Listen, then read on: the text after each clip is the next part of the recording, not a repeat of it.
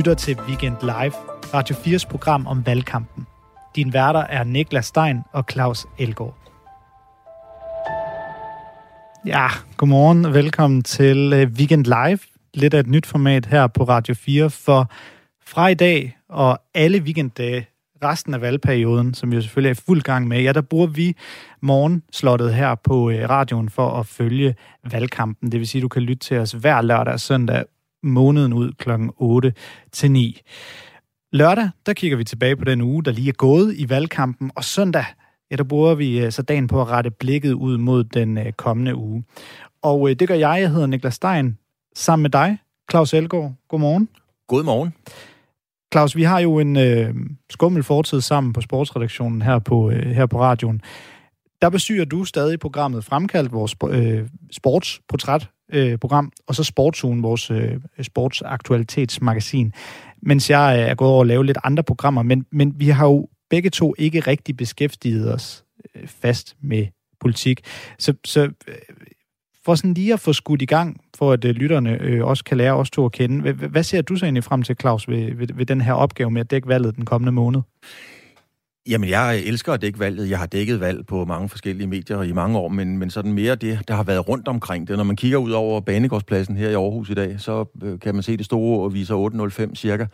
Øhm, det, er sådan, det er sådan, nu dageste brødre, det er Overbys gamle skillingsvise, en socialistisk sang. Jeg kan næsten huske den, Niklas, den er fra 1871, så det er lige på kanten af, jeg sådan rent faktisk kan huske den. Ikke? Men øh, jeg, synes, jeg synes, valgkampene er, øh, er spændende. Jeg kan godt lide det, de, er, de taktiske revkager. Jeg kan godt lide, øh, hvordan de spiller den, ganske enkelt. Jeg kan godt lide, hvad for en retorik de bruger, og hvilke midler, og virkemidler man bruger man har lagt mærke til de, de, de seneste år her, altså alle politikere, inden de skal ind og holde tale, eller til et møde, eller i tv, eller et eller andet, så er de jo altid lige mødt ind, når de stillede deres grønne cykel øh, nede, nede ved indgangen. Og det er jo lige meget, om det er en bager eller en revisor, og hvis det passer ind i historien, så har de også mødt en, en, en fagblind kubansk udviklingsstudent, som, øh, som er øh, meget, meget glad for det danske SU-system. Så, så, og, og det er de der virkemidler, jeg synes, der er vanvittigt spændende. Og så synes jeg, at, at øh, at valgkampe skaber jo også altid øh, myter, legender og historier. Altså for eksempel, øh, man har et standpunkt til, man tager et nyt, det er jo en af de mest berømte. Altså det kom faktisk i et, i et interview i Ekstrabladet efter folketingsvalget i 66, hvor Krav han afviste at arbejde med, sammen med SF's øh, Axel Larsen. Og Krav han var jo den her socialdemokratiske astro, øh, astrokrat, kan man vel roligt sige. Og det skabte jo den her talemåde. Og sådan en af de mere sådan smukke, jeg, går, jeg kan jo godt lide sproget, øh, Niklas, jeg går meget op i det, kan man sige. Det er ikke, fordi jeg er så god til det, men jeg kan rigtig godt lide det. Men, men der er jo den her øh, saying på amerikansk, it ain't over till the fat lady sings. Det er ikke slut, før den fede dame har sunget. Og den lavede Helle Thorning jo en omskrivning af i, i, i 2012 på kongressen i Aalborg, hvor hun siger, det er ikke over, før blondinen har stillet stiletterne. Og sådan noget synes jeg jo er vanvittigt spændende og sjovt at kigge på. Øh, det er sådan mere i den, i den kuriøse ende af det, og så er det jo altså landets fremtid og borgernes sikkerhed osv., som vi også taler om. Så det er hele blandingen af alt det der, som for mig er, øh, er vanvittigt interessant. Mm. Der illustrerer du også meget fint, at det, det, vi er jo lidt to generationer herinde i dag, ikke? Mm. Øhm, du, du har jo prøvet en masse ting. Det, det er første gang, jeg øh, skal dække en, en, en, en valg, valgkamp på den her måde, så jeg har tænkt meget over, hvordan man egentlig går, går ind til det. Og grund til, at jeg netop nævner, at vi to har arbejdet på, på sportsredaktionen før, det er, fordi vi også har haft en lille snak herop til, at, at nogle gange så bliver politik jo også dækket som en, en fodboldkamp. Øh, ja. Retorikken går igen. Det, det er personligt noget, jeg vil være meget opmærksom på. At man skal passe på, at man ikke gør det hele til vinder og taber og Klart. taktik og, og så videre. At, at, det, at det også handler om, om politikken, for det er jo i sidste ende det, politik handler om, at, at, at skabe den, øh, i det her tilfælde, det Danmark, vi skal leve i fremadrettet øh, og så videre. Ikke? Og, så, og så nogle gange, øh, jeg, jeg tyrer også til det selv, når jeg snakker politik i hverdagen, og jeg forbruger rigtig meget af det selv, men jeg tænker, nogle gange skal man også holde, øh, hvad, hvad hedder det, snot og kanel eller skidt og kanel øh, for sig. Nogle gange, nogle gange skal man måske holde sportsretorikken over i sporten og, og, og, ja, og så det, det snakke sub, substans i politik, ikke? Det skal man i den grad, og, og, og for lige at, at, at lukke den definitivt, så vi ikke kommer med de her sportsmetaforer, så er det faktisk meget sjovt, fordi at, at, at politiske journalister har jo jeg vil ikke sige, at de ikke er meget til overs for sportsjournalister, men de går altid grin med os med det her spørgsmål. Øh, hvad føler du lige nu? Agtigt, ikke? Men du har jo ikke set en politiker stå på trappen på Christiansborg eller komme ud fra et, fra et, fra et, fra et vigtigt møde, øh, uden at journalisten spørger, hvordan har du det lige nu, Lars Lykke, eller hvordan har du det lige nu, Helle Thorning. Så det, så det bliver jo adopteret meget over.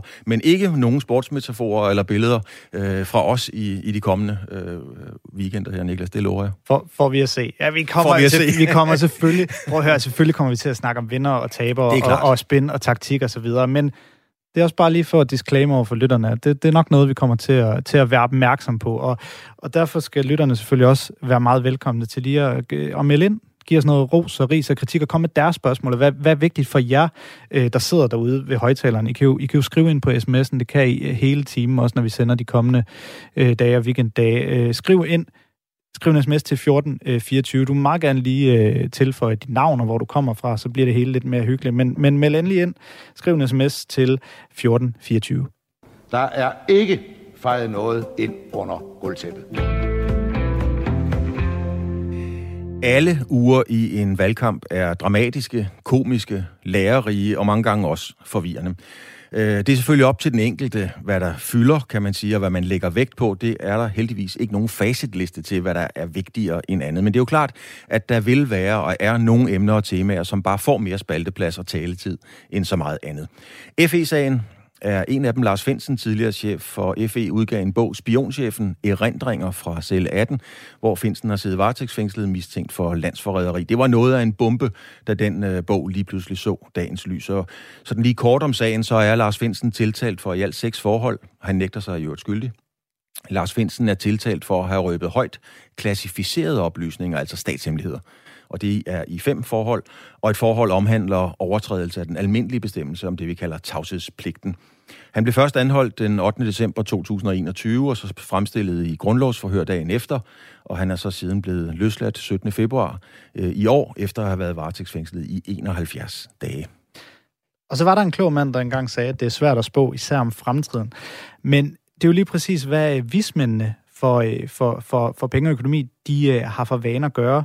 Og de kiggede ind i fremtiden og lavede en rapport her øh, op til valgkampen, som lige også er blevet præsenteret i, øh, i ugens løb. Og det er de her vismænd, øh, det lyder jo så fornemt, øh, det lyder nærmest øh, som noget fra en eller anden øh, Disney-film, øh, men, men som, øh, som er fire meget kloge økonomiske hoveder, som, som er blevet udpeget af Folketinget eller regeringen til at, at, at, at komme med rides tilstand på, på økonomi sådan cirka en gang om året. Og den kom altså her i den forgangne uge lige midt i valgkampen, og den, den det har vi jo, altså det er vi jo ikke overrasket efterhånden med, men den kommer med en dyster øh, udsigt. Øh, hovedpointerne i den her vismandsrapport er, at man forudser et fald i beskæftigelsen på op mod 100.000 øh, frem mod slutningen af 2023. Og som sagt, så kommer det lige i, øh, det kommer lige enden på en anden øh, rapport, der også kom med dyster udsigt. Det var den her Silmar-rapport, som den kaldes, den tidligere NATO-ambassadør Michael øh, Silmer Jons, som kom med en, øh, også, også sådan en, en rides øh, tilstand. Det var så mere i forhold til det sikkerhedspolitiske, som selvfølgelig fortæller, at her der stod det altså klart, at vi skal øh, vende os til, at vi ser ind i en ikke så sikker fremtid, hvad angår øh, truslerne for Danmark øh, derude osv. Det var også noget, øh, Mette Frederiksen, statsminister, var hurtigt til at hive fat i efter den her rapport, øh, som så blev udgivet i, øh, i forrige uge. Øh, den kom ud og sagde, at, at nu skal danskerne altså vende sig til, at øh, vi kigger ind i en anden tid, som det bliver sagt så meget. Og så er der jo øh, Papes møgsager. Papes man kan sige, det lyder sådan næsten ligesom sådan en novellesamling af Panduro fra et sted midt i 70'erne, men det er virkelighed for de konservatives leder Søren Pape Poulsen, der også har lagt, skal vi sige, billet ind på posten som statsminister. Han blev jo skilt fra manden, øh, som måske ikke var helt så jødisk som ellers påstået. Øh, så var der ministermøderne i den Dominikanske Republik, og så kom sagen om en lejlighed i Viborg, hvor Søren Pape har boet privat, selvom lejligheden egentlig skulle virke som et bofællesskab. Et bofællesskab, Pape selv var med til at udtænke ideen om, mens han rent faktisk var borgmester lige præcis i Viborg. Men hvad der så skulle have været et bofællesskab, blev i stedet for til to lejligheder, hvor K-formanden Søren Pape Poulsen i dag selv øh, bor i den ene. Og ifølge en professor, som Ekstrabladet har talt med, ja, så er det i strid med loven. Og så skal vi også snakke om Blå Blok, for det har været øh, en uge med mange præsentationer af, af Blå Blok. De her planer, som vi jo selvfølgelig også ser rigtig mange af i en, øh, i en øh, valgkamp. Der kommer alle de her udspil. Først så var der Moderaterne, der kom med øh, den her... Øh, skatteplan, som mange i hvert fald havde svært ved at, at forstå. Og så var det, de mødtes. Øh, ja, nu, nu skal det så lige siges. Nu, nu nævner jeg så Moderaterne, efter jeg har sagt Blå Blok. Det vender vi tilbage til, om, ja, om faktisk for, for det ved vi jo ikke noget om Nej, nej, nej, det vender vi sådan set tilbage til. Men dem, der i hvert fald er i Blå Blok, det er jo, det er jo øh, Venstre og Konservative og, og så videre. Og de har jo samlet sig i det her, de, de vælger at kalde den blå familie, og kom øh, med det her udspil i udensløb, der hedder Frit Valg, som så endte med at handle rigtig meget om tørklæder, om hvorvidt øh, man som, øh, som, som for eksempel ældre, der har brug for hjemmehjælp, egentlig må afvise en person, der kommer med, med tørklæde. Det blev de i hvert fald spurgt ind til blandt andet Jacob Ellemann efter. Øh, og, øh, og der tror jeg roligt, vi kan sige, at der, der var nogen i Blå Blok, der snublede lidt øh, over øh, det her øh, spørgsmål. Det var sådan noget af det, der fyldte meget ugens løb, da, da Blå Blok præsenterede den her plan. Og, øh, og med det en mente, så skal vi nemlig videre til måske øh, en anden stor spiller i Blå Blok. Ja, altså... Jamen, er det crazy, det her, mand? For nu skal vi ned i materien af, af den her første hele uge af valgkampen, som den foldede sig ud. Vi skal have kigget på og analyseret, hvad der egentlig skete, og det skal vi sammen med vores øh, gode kollega her på øh, Radio 4. Det er Thomas Larsen, der er politisk redaktør på radioen. Godmorgen, Thomas. Godmorgen. Jeg øh, har udvalgt øh, nogle af de ting, som vi også har nævnt tidligere, som har fyldt meget i den her valgkamp, og nu kunne jeg godt tænke mig at have dit, øh, dit øh, take på. Øhm, nu har jeg allerede teaset rigtig meget for, at det også skal handle om Moderaterne. Den vender vi lige tilbage til, for først skal vi jo snakke om den bombe, som, som, som øh, ja, detonerede i forgårs, hvor tidligere FE-chef Lars Finsten udgav en, øh, en bog. Den her bog, Spionchefen, øh, erindringer fra celle 18, hvad kan den ende med at få af betydning i valgkampen?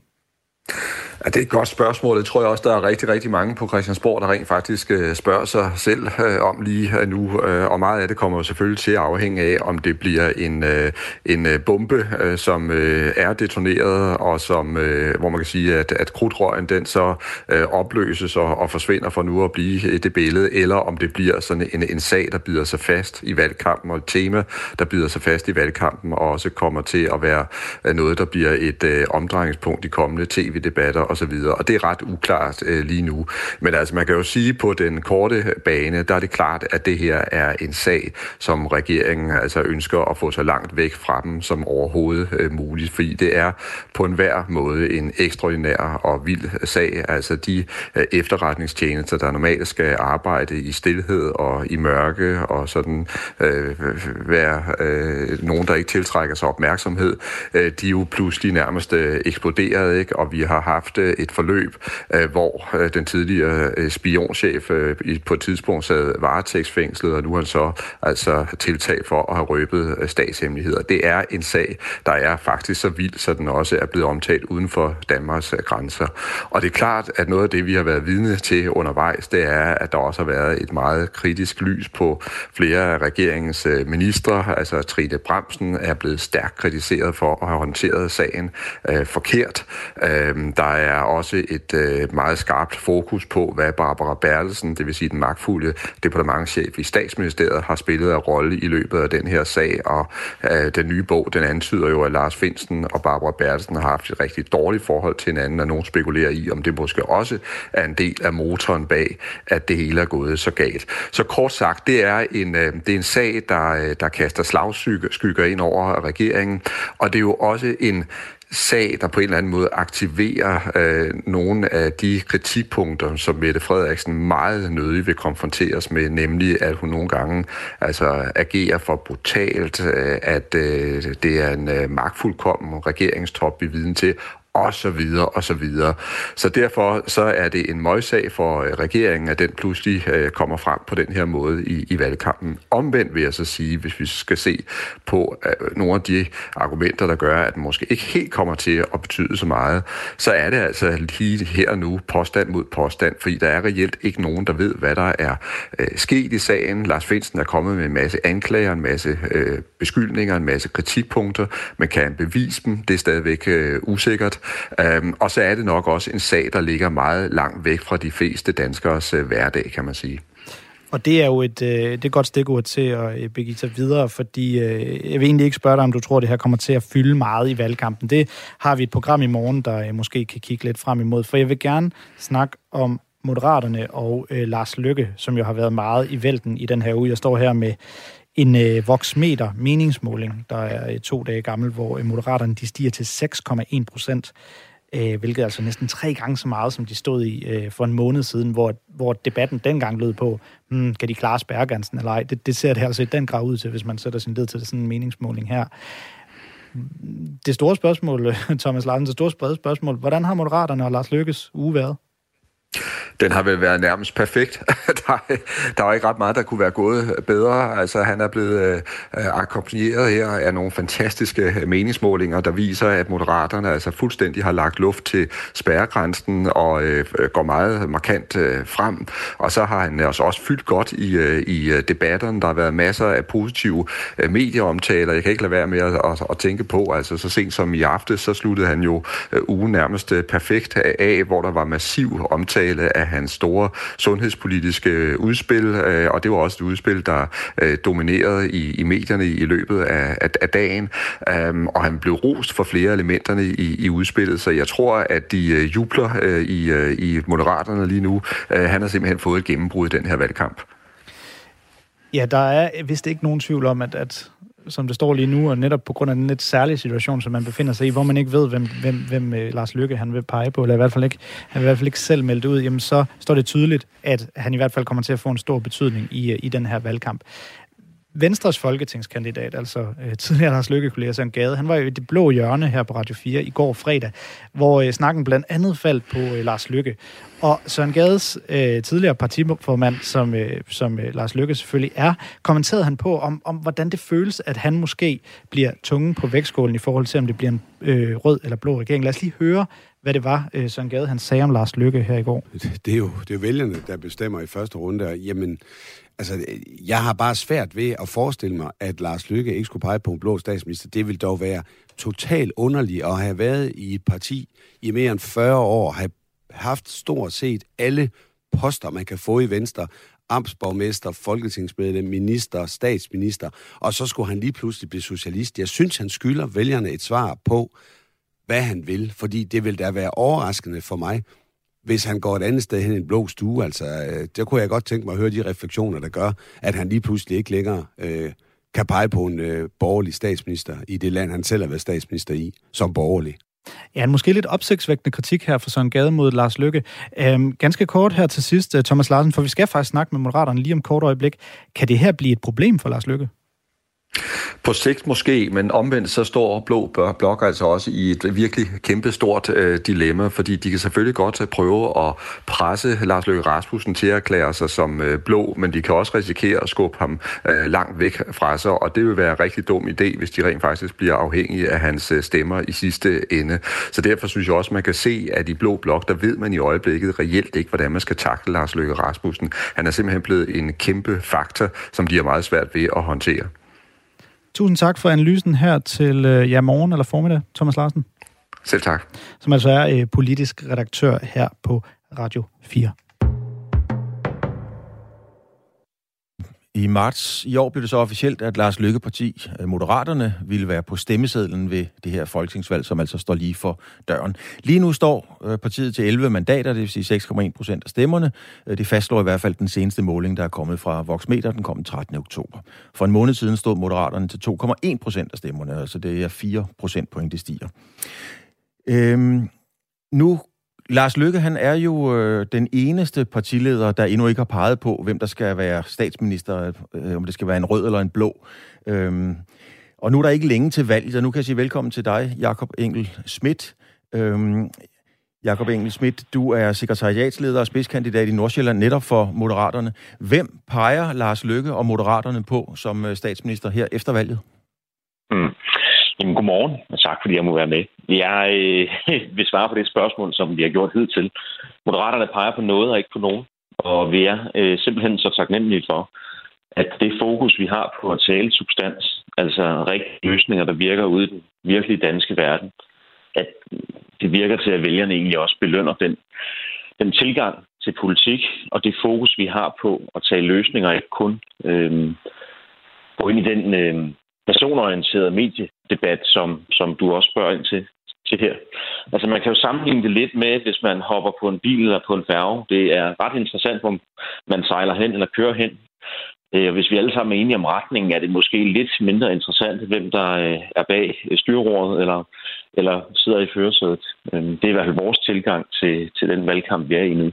Og når jeg siger det, så, så er det ikke af mangel for respekt for at svare på dit spørgsmål. Det handler mere om, at de udfordringer, Danmark står overfor, er af en så alvorlig karakter, at, at kaste sig ind i sådan en mediedrevet debat om, hvem der skal være statsminister udelukkende, ja. er mindre vigtigt, end hvordan vi løser vores problemer. Vi har jo altså folketingsvalg i Danmark. Vi har ikke statsministervalg i Danmark.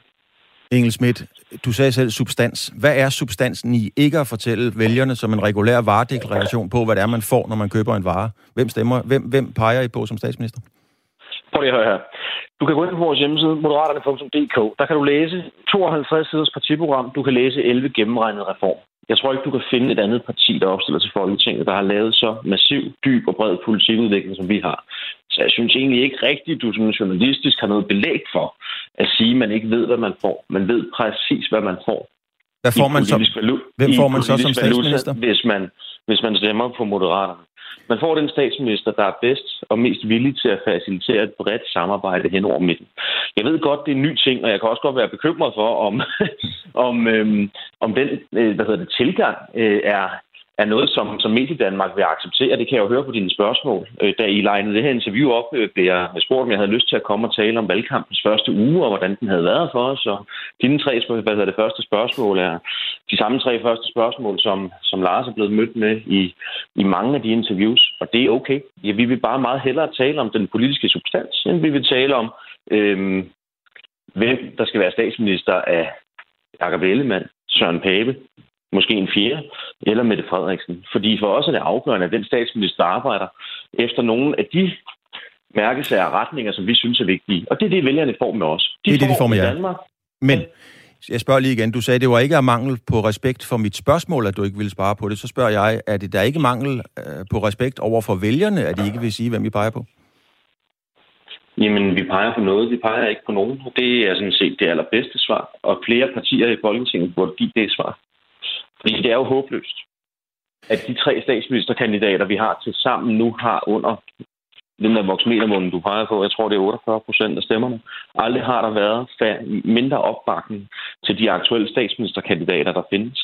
Så hvis man nu var journalist, hvis jeg var journalist, hvilket jeg egentlig godt kunne tænke mig at være, hvis ikke jeg arbejdede med politik, så havde jeg måske sat fokus på de 52 procent af danskerne, der går og peger på noget andet, og spurgt dem, hvordan de har det med, at medierne udelukkende fokuserer på, øh, personspørgsmål i stedet for en substans, når store dele af vores befolkning har meget svært ved at betale deres energiregninger. Mm. Når vi er bekymrede for, om der er penge nok til vores sundhedsvæsen, vores uddannelsessektor og den sikkerhedssituation, som vores børn vokser op i. Og det er jo det, derfor, jeg stiller op i radioen, ikke ja. for at svare på spørgsmål, har besvaret 10, 15, 20 gange før. Jeg har så ikke besvaret dem, kan man så sige. Så, så... Jo, du kan bare ikke lide det svar, du får. Det er jo bare noget helt andet. Lad os lige prøve at høre, hvad Søren Gade siger. Søren Gade fra Venstre, han siger sådan her. Jeg synes, han skylder vælgerne et svar på, hvad han vil, fordi det vil da være overraskende for mig, hvis han går et andet sted hen i en blå stue. Altså, øh, der kunne jeg godt tænke mig at høre de refleksioner, der gør, at han lige pludselig ikke længere øh, kan pege på en øh, borgerlig statsminister i det land, han selv har været statsminister i, som borgerlig. Jakob Engelsmidt, sådan sagde Søren Gade, altså, øh, som vil øvrigt også nærmest er journalist, det er jo så godt fordelt, at du er politiker og vi er journalister, altså, så vi passer at være vores Engelsmidt. Når I ikke vil svare på det, er det så fordi, I har taget en principbeslutning om, at det vil I bare ikke svare på, eller er det fordi, I ganske enkelt ikke ved det? Det er fordi, det har vi taget en principbeslutning om, at vi ikke svarer på på den her side valg. Det er vigtigere for os, hvad Moderaterne arbejder for, end hvem der ender med at sidde i statsministerstolen. Men altså, jeg holder utrolig meget af Søren Gade. Vi ses også som sidder privat, og jeg har kendt Søren i mange år, og jeg forstår udmærket, hvorfor han siger, som han gør. Øhm, og det kan meget vel ende med, at det er en partiformand for de blå partier, vi ender med at pege på. Øhm, det kommer også an på, hvor stor valuta vi kan veksle vores mandater for. Og det er nok i virkeligheden den bedste retningslinje, jeg kan give til de vælgere, der overvejer at stemme på os. Man får en masse indhold, substanspolitik. I går fremlagde vi en akut redningsplan for sundhedsvæsenet. Fem stærke punkter, der i 2023 kan være med til at vende de ventelister, der nu er ja. på længde med, med, med niveauet Jacob i 2013. Jakob Engelsmidt, du gav os faktisk en fin ledetråd, der hed noget i blå retning. Sådan uh, hørte vi det i hvert fald. Vi når ikke mere, fordi Nej, der er det var ikke det, jeg sagde. Jeg sagde, at det kan sagtens være, men det kan jo også sagtens være, at de blå partiledere orienterer sig mod den yderste højrefløj. Okay, så og igen... ikke vil være med til at lave de nødvendige reformer, og så er vi måske nødt til at, at pege på en fjerde statsministerkandidat, eller også kan det være, at et af de blå partier ønsker at indgå i det, vi allerhelst vil have, en bred regering hen over midten. Hen over midten. Et tordende klart måske. Tak skal du have, Jakob Engelsmidt, sekretariatsleder og spidskandidat i Nordsjælland for Moderaterne. Og der sagde Jakob Engel Schmidt øh, farvel, og øh, det gør vi for en meget kort stund, for nu skal du have fire minutters nyheder.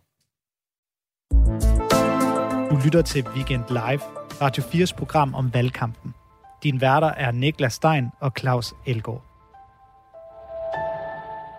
Velkommen tilbage til øh, Weekend Live, der jo er vores øh, valgformat her på Radio 4 i weekenden, hvor vi i dag, altså det vil sige lørdag, kigger tilbage på ugen, der gik, og så sender vi igen i morgen, søndag, hvor vi kigger frem mod den kommende uge i valgkampen. Lige inden øh, nyhederne, der snakkede vi med øh, Jakob Engel Schmidt fra Moderaterne om den her lidt specielle situation, som de står i, hvor at, øh, de bare stiger og stiger i meningsmålingen, men ikke vil pege på øh, allerede for nuværende, hvem de vil... Øh, pege, ja, netop hvem de vil pege på som, som statsministerkandidat med alle de mandater, de ser ud til at få på nuværende tidspunkt, hvor de jo kan blive tunge på øh, vægtskålen. Og øh, Claus, vi, vi havde ikke regnet med, at Jacob Schmidt vil, vil komme med et navn i dag. Han siger jo, som de vil med at gentage moderaterne, de peger på noget, noget. ikke på nogen. nogen. Ja. Øh, og det gentog han jo selvfølgelig i dag. Ja, den har, den har de øvet sig på. Noget, I heldigvis også har øvet jer på derude, det er øh, at tage løs her øh, under øh, nyhederne. Vi har jo selvfølgelig sms'en åben. Du kan skrive ind til os hele timen frem til klokken 9, hvor vi sender på 1424. Skriv gerne lige dit navn og, og hvor du kommer fra, så kom endelig med, med din mening eller holdning til det, vi snakker om, eller måske et eller andet, du gerne vil have besvaret her i, i valgkampen. Så skal vi forsøge at prøve at stille det videre til øh, dem, der jo sidder med, i hvert fald måske ender med at sidde med øh, magten. Skriv ind øh, på 1424 øh, i en sms. Det har øh, flere forskellige gjort. Der er blandt andet øh, en, der ikke har underskrevet sig med et navn, men som alligevel skriver en ret interessant sms her. Er politikere grundlæggende utroværdige? Det er der mange, der mener. Jeg mener det ikke. Jeg forstår ikke den politikerlede, mange danskere har. Måske skulle alle 9. klasse elever have en uges erhvervspraktik i Folketinget. Det vil nok på sigt gøre en forskel med hensyn til politikerleden. Noget, som jeg egentlig personligt synes er en, en meget fin lille øh, opsang. Der er også øh, en, der underskriver, nej, han underskriver sig heller ikke, men han skriver rigtig meget om Lars Lykke. Der er en, der skriver her, øh, han eller hun skriver, Lars Lykke kommer tilbage. Lars Lykke kommer altid tilbage. Vi burde kalde ham Lars B. Lykke, Lars Boomerang Lykke, eller Lars Lykke videre.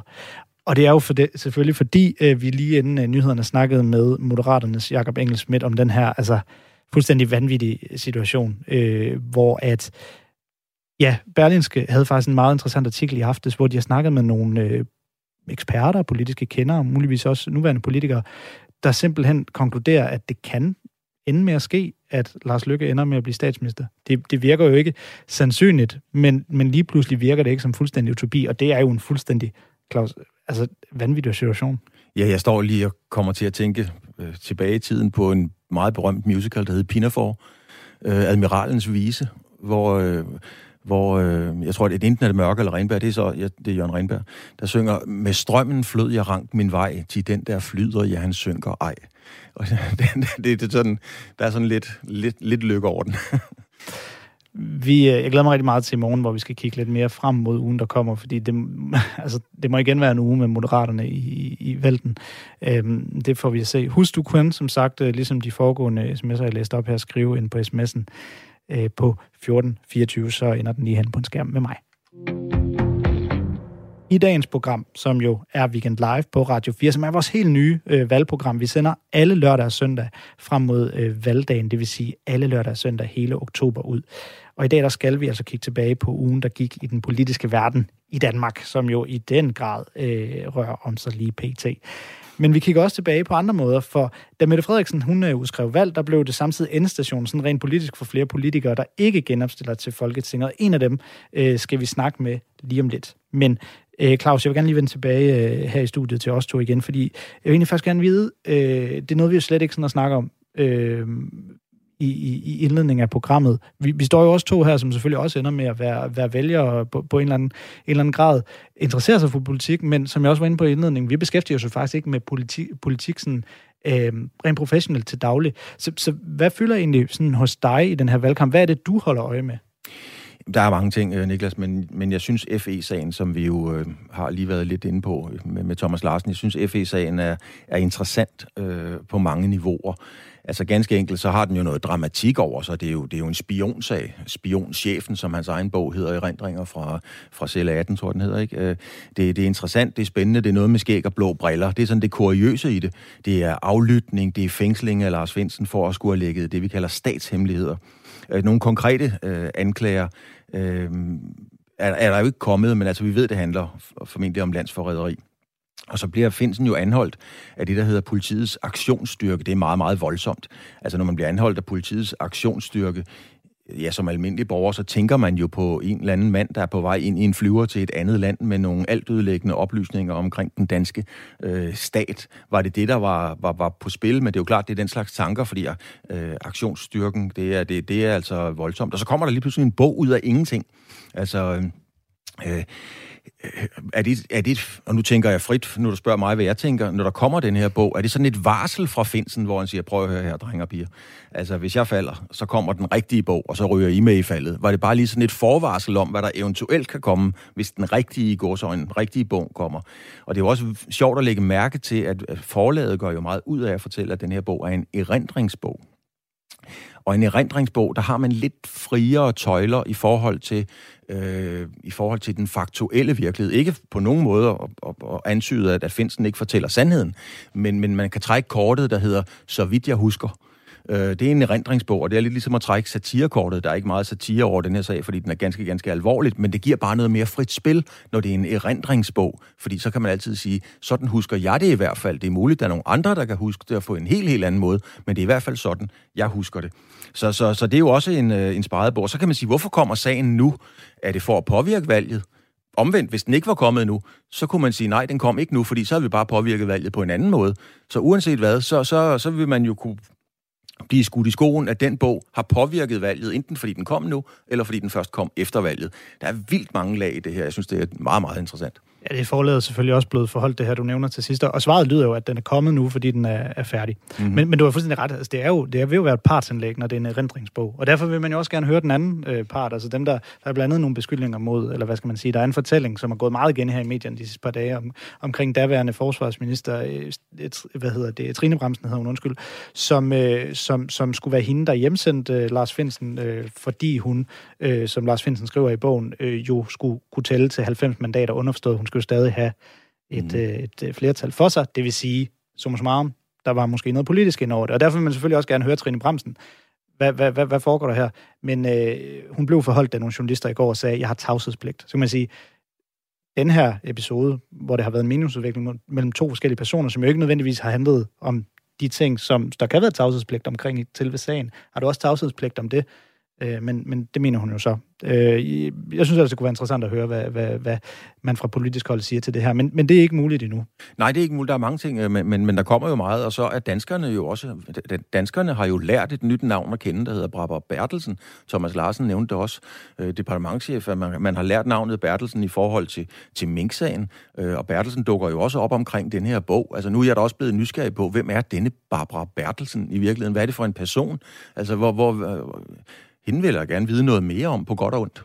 Ja, departementchef i statsministeriet, som jo lige pludselig, altså som vi ikke kender det fra, fra sådan traditionelt hold, øh, hvad angår departementchefer, som lige pludselig er, er i mediernes søgelys og, øh, og så videre.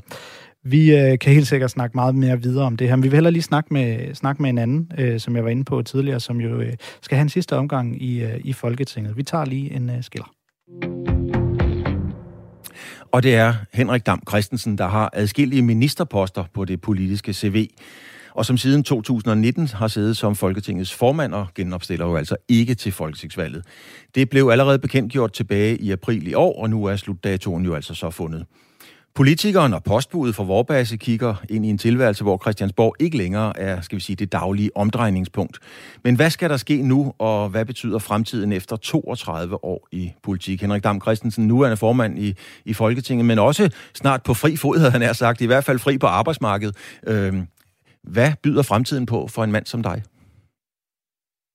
Den tror jeg byder på mange spændende ting. Øh, sådan på det lidt mere personlige plan, så skal jeg mere på cyklen, og jeg har en barnebarn på to år, som der skal, som der skal have en kærlig hånd. Øh, så, så det er sådan det, det er helt nære, og så tror jeg da på, at jeg sådan finder en, en vift af ting, som øh, kan være interessant øh, at arbejde med, og hvor min erfaring kan bruges. Øh, jeg er faktisk blevet formand for den lokale museum her i Bilund Kommune, men det må vi se. Der, der skal nok komme spændende ting, det tror jeg på. Mm. Altså, du har jo i flere omgange været minister, landbrugsminister, fødevareminister, socialminister. Det var under, under Nyrup Rasmussen, og senere under Helle thorning Schmidt, hvor du var transportminister og, og beskæftigelsesminister. Hvad, hvad for noget af alt det, øh, Dam, har du egentlig været mest, skal vi sige, stolt af? Jamen, ja, det er sådan, at når man er politisk interesseret, så, så er alle områder jo, jo spændende og interessante, men, men det var selvfølgelig for mig øh, lidt en milepæl, da i midten af 90'erne kunne danne verdens første fødevareministerium. Øh, I øvrigt øh, noget, som så har dannet skole for, for mange lande, som man kigger på, hvordan var det, vi, vi, vi gjorde det der med at få kombineret et øh, erhverv som fiskeri og landbrug, der producerer varerne øh, over til de, der sælger varerne, detaljhandlen og så forbrugerne. Så det at danne verdens første fødevareministerium, det står selvfølgelig som en eller anden milepæl øh, i min politiske karriere. Mm. Hvad kommer du til at savne mest? Fordi jeg tillader mig at tro, at et eller andet fra borgen kommer du trods alt til at savne. Jamen, jeg kommer til at savne det der med at være en del af det liv, der er på Christiansborg, øh, som jo handler om at lave nogle løsninger, som øh, peger fremad for Danmark, som øh, har betydning for os som nation, hvad enten det handler om at skaffe flere arbejdspladser eller skabe tryghed i hverdagen for danskerne.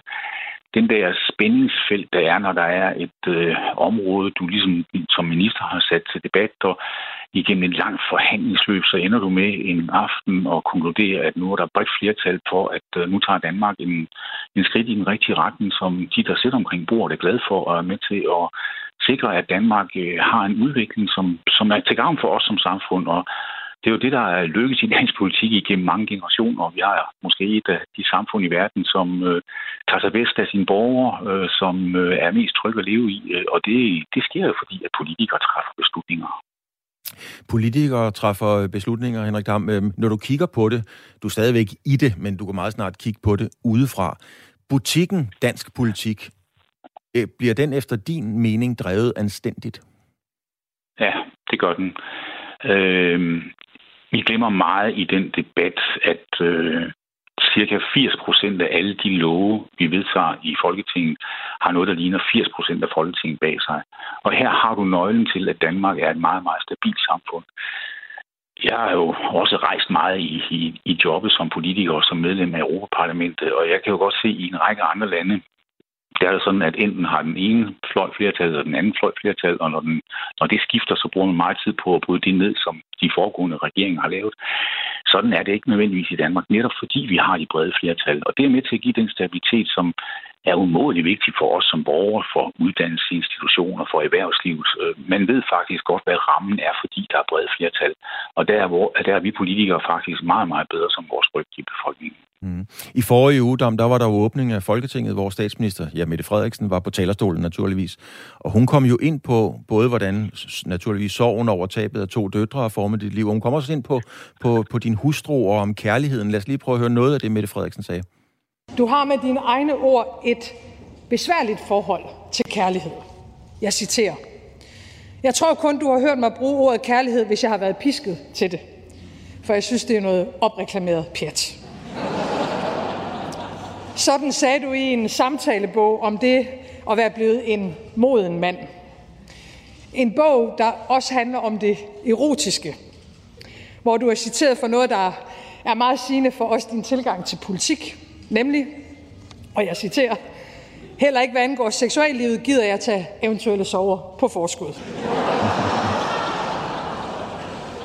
Henrik Dam, jeg sværger, da jeg hørte Mette Frederiksen tale, der spidsede jeg godt nok øre, da hun kom ind på det her meget, meget følelsesladede øh, omkring dig.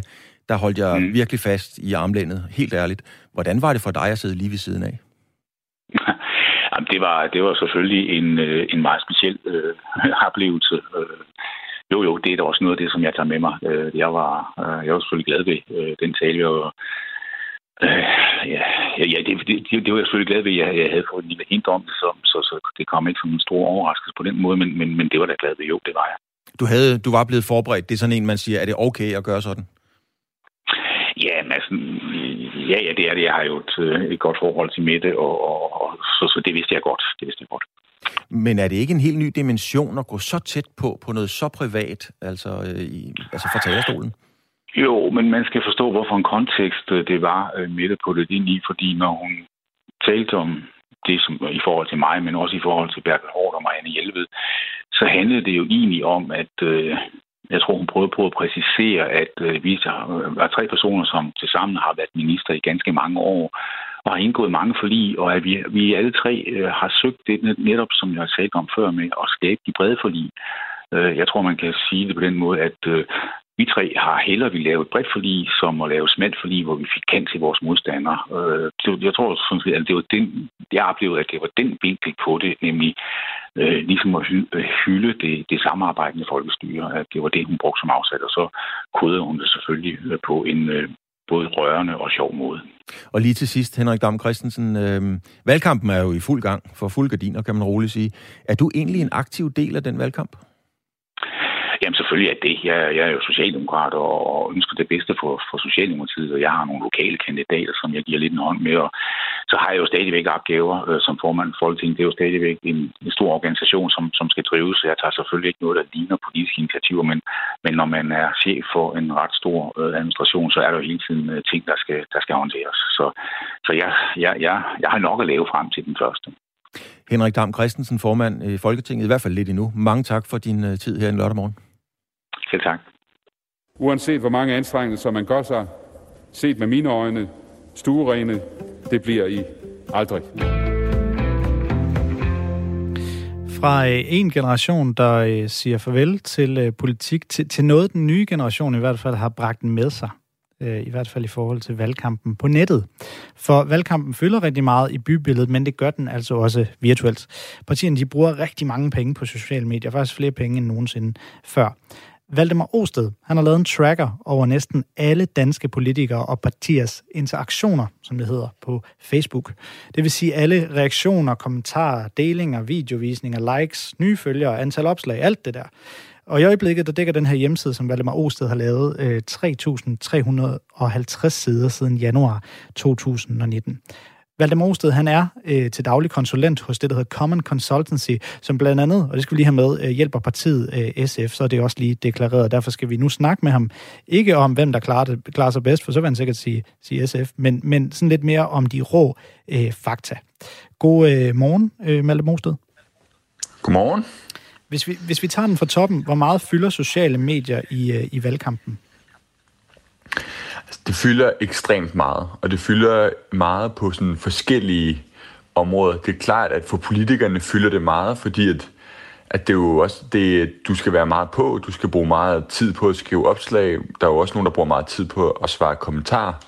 Øh, der er jo også en masse journalister, der finder deres øh, historier i, eller hos politikernes sociale medier. Så derfor så, og det ved politikerne jo også godt, og det er det, de er også opmærksom på, og derfor så bruger de ekstra meget energi på det. Hvilke partier er det, der satser mest på sociale medier indtil videre i den her valgkamp? Altså det, det, jeg tror alle partier satser rigtig meget, og det er svært at sige, hvordan, hvordan nogen satser mere end andre. Et parti som Nye Borgerlige for eksempel, øh, er jo ret kendt for, at de, da de ligesom øh, bliver valgt ind sidste gang, altså vælger de ligesom at lade være med at hyre så mange pressemedarbejdere, og så bruger de rigtig meget tid på at hyre en masse kommunikationsmedarbejdere i stedet for. Og det kan man også godt se i tallene, at hvis man kigger på den første uge af valgkampen, så er den, øh, og kigger på, hvem der har fået flest interaktioner per opslag, så er det Lars Bøje, der er nummer to, og Pernille Vermund, der er nummer tre. Så der er slet ikke nogen tvivl om, at det parti som Nye Borgerlige er meget sociale medieorienteret, men øh, det, altså hvis vi kigger på, hvor mange penge, der bliver brugt, som vi måske kan snakke om lidt senere, men så, så er det klart, at, at, no, at der er også nogle andre partier, der, der har nogle store budgetter, der skal bruges. Ja, blandt andet Liberal Alliance har et stort forbrug, øh, og så kommer konservativ lige efter. Får de så, øh, fristes man til at spørge, øh, udbytte af de her, øh, de her penge, de bruger? Altså får de udbytte af deres synlighed på sociale medier? Eller lad, altså, mig lige, lad mig lige omformulere spørgsmålet, fordi ja. når jeg spørger, får de udbytter deres øh, synlighed på sociale medier, så kan man selvfølgelig først se det øh, i, øh, på meningsmål i stemmeboksen. Det var egentlig ikke så meget det, jeg var udkig, øh, på udkig efter. Jeg mener mere, får de, får de også udbytter de penge, de bruger? Det vil sige, får de mange reaktioner? Er der mange, der ser eksempelvis øh, Liberal Alliance bliver opmærksom på dem inde på de sociale medier lige nu? Ja, det, det, det, det kan jeg godt svare. Altså, det er jo klart, at når de bruger så mange, altså hvis til lytterne, så de også forstår, hvor mange penge der bliver brugt, så er den første uge blevet brugt cirka 2,2 millioner øh, kroner, og lidt mere end halvdelen af dem står Liberal Alliance og Konservativ alene for. Og særligt Liberal Alliance har brugt cirka 750.000. Så det er virkelig mange penge. Og så er det også klart, at de kommer ud til en masse mennesker, som ikke har tænkt sig at stemme Liberal Alliance. Fordi for, for så mange penge, der kan du nemt komme ud til de fleste danskere en, to eller tre gange. Men når vi kigger på, om vi så kan kigge det på dataen, så fylder Alex Vanderslag for eksempel rigtig meget. Han er så nummer 4, så nu har jeg næsten været hele uh, top 5-listen igennem for, hvem der har klaret det bedst på sociale medier i den første uge. Den første er selvfølgelig uh, Mette Frederiksen. Men Alex Vanderslag er en af dem, der klarer det bedst, også når man kigger på, hvilken politiker, der har fået flest følgere i den første uge af valgkampen, der er det Alex Vanderslag, der har fået 2.500 nye følgere. Liberal Alliance er nummer to, der har fået 1.600 nye følgere. Øh, og nummer tre, det er Jacob Ellemann, der har fået 1.100. Så det er ikke... Altså, det kan godt betale sig for partierne at bruge så mange penge. Det er klart, at, at det er ikke sådan, at du bare kan bruge flere penge, og så får du også flere reaktioner. Du vil nå sådan et punkt, hvor at der kommer sådan nogle, man kalder dem diminishing returns, altså at selvom du bruger mange penge, så, så, så kommer du bare ud til en masse ikke-relevante mennesker, og derfor så, øh, så giver det ikke mening for dem at bruge flere penge. Og det er jo så det, om Liberal Alliance har nået det punkt, eller om, de, om det giver mening for dem at bruge flere penge i løbet af valgkampen. Valdemar det er jo en kendt sag, at når man er på de sociale medier, så er der nogen, øh, som kommer til at skrive noget, øh, som man aldrig ville have sagt, hvis man sad face to face med en gruppe eller, eller, eller en person. Altså, der er nogle andre grænser. Er der også en tendens mm. til, at øh, de budskaber, der kommer, er mere grænseoverskridende, når de kommer på sociale medier, end hvis de havde stået i Berlingerne, BT eller Jyllandsposten? Det, det, det er meget forskelligt, og, men jeg tror også, det er jo også et resultat af, at politikerne tester rigtig meget i princippet så kan man sige, at hver gang at de laver et opslag eller en annonce, så, så får de jo et, et indblik i, hvor mange reaktioner og kommentarer og delinger får den, det her type opslag.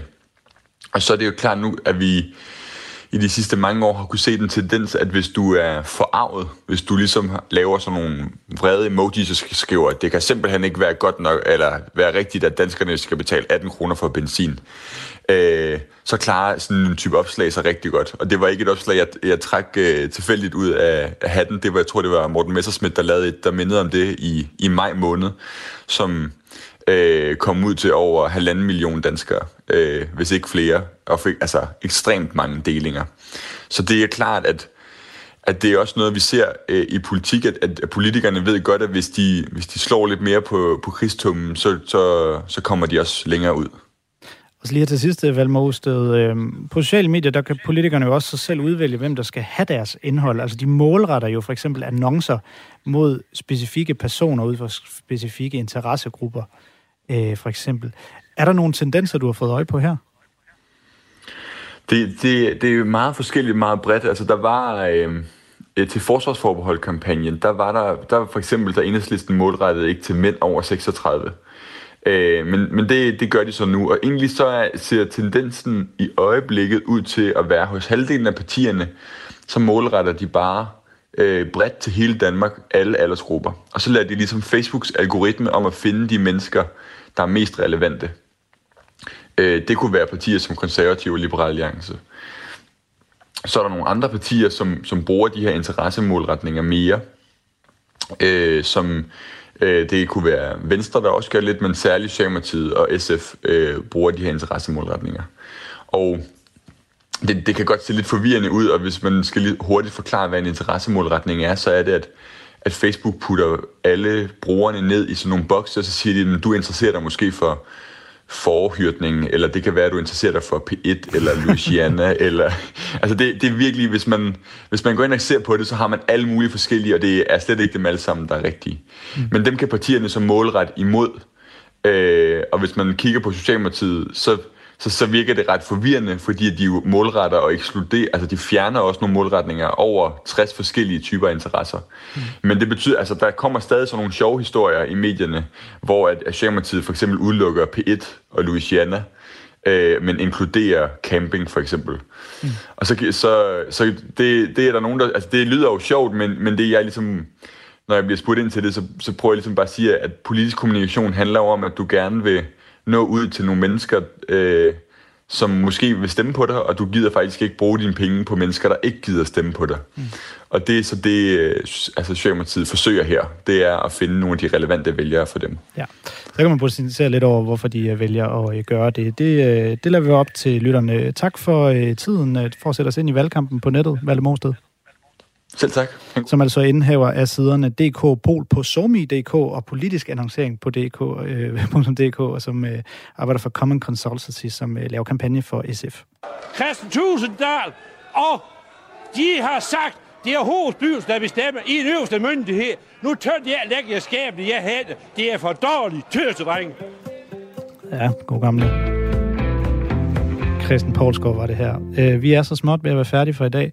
Øh, nogle desværre ikke øh, sms'erne, som vi har fået en del af lige her op til slut. Øh, det har fyldt rigtig meget for lytterne derude, kan jeg se på sms'erne, at vi har snakket om øh, Lars Lykke og Moderaterne, den position, de har øh, fundet sig i, og der er alle øh, fra alt, der skriver, at det er interessant med Lars Lykkes positionering til at kalde os for socialdemokratisk propaganda. Så vi har været lidt vidt omkring i dag, øh, Claus.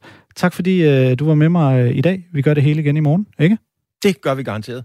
Det øh, kan jeg love dig for, fordi det er Weekend Live, øh, vores program her på Radio 4 om valgkampen.